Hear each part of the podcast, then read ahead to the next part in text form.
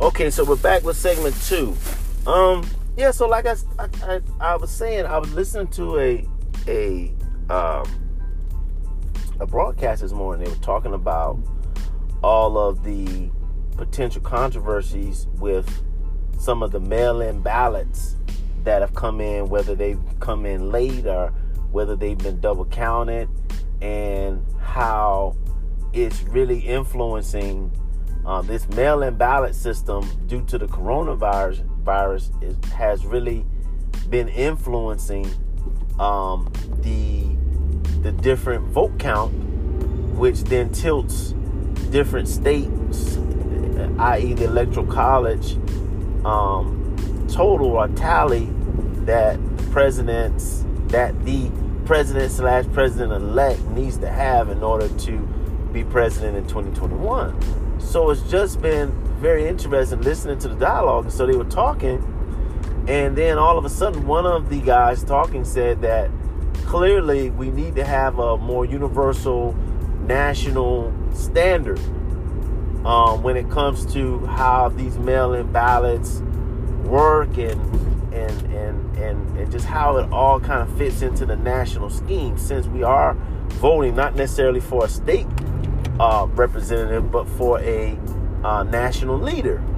And so he said which was interesting that he doesn't he doesn't think the democrats are going to do it and nor does he think the republicans are going to uh, do it when it comes to coming up with the le- proper legislation.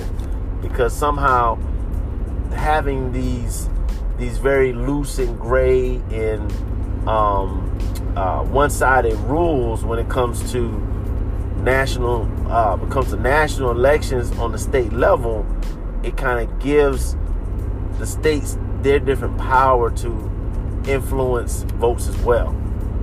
And so after he said, he said, but you know what? Blockchain technology. This is just another example how blockchain technology can truly um, sort out any mess that is going to be caused by this mail-in ballot system that we're currently into now. And a light bulb went off, and I said, you know what? He's 100% right. If we had blockchain technology when it came to being able to tally the votes, being able to get, you know, a digital record of how the vote was cast, um, like a chain of title as, as well, because one of the issues are one of the claims from the from the Republican side is that in certain states there were a lot of people who were quote unquote deceased that were showing up in the voter uh, roll and you know votes were being counted in the name of people who, who are actually deceased and um, I mean that's a that's a claim slash allegation there's no necessary no net uh, no public proof of that yet but I would imagine that the Republicans are making that argument, they probably do have some physical proof.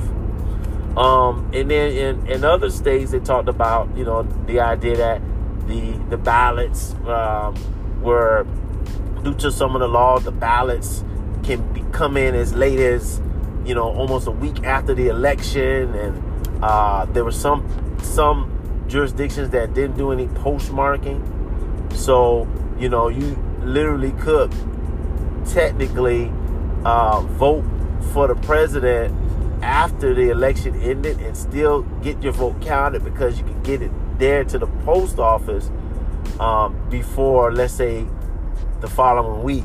So all these different little nuances on the state level are the state rules is one thing, but imagine being able to have to, to hold blockchain accountable and not have um, to have so much physical human interaction when it comes to tallying, when it comes to recording, when it comes to validating these ballots.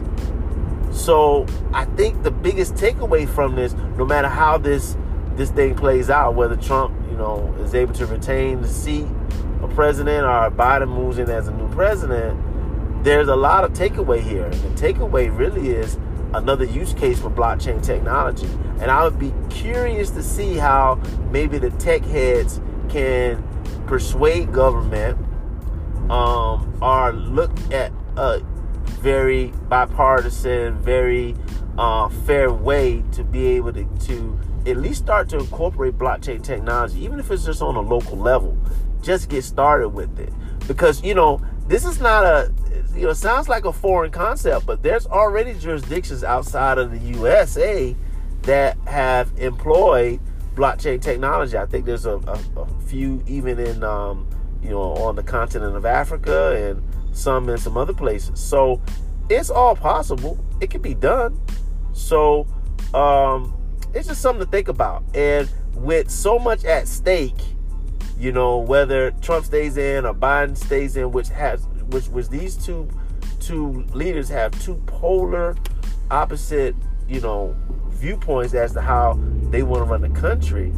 Um, and you know, clearly looking at the vote count, the country is primarily divided 50-50 really um, on these different uh, mindsets, our approach to running the country, our policies. Man, this is a very important election, and, and to be able to have um, even more transparency with blockchain technology is a game changer. So that's all for the for today's show. Hey, next week I'm going to be dropping an interview uh, where we're going to be talking about uh, uh, cryptocurrency trading. It's, it's, actually part one of a part uh, one and two interview uh, with Lewis of Crypto Leet.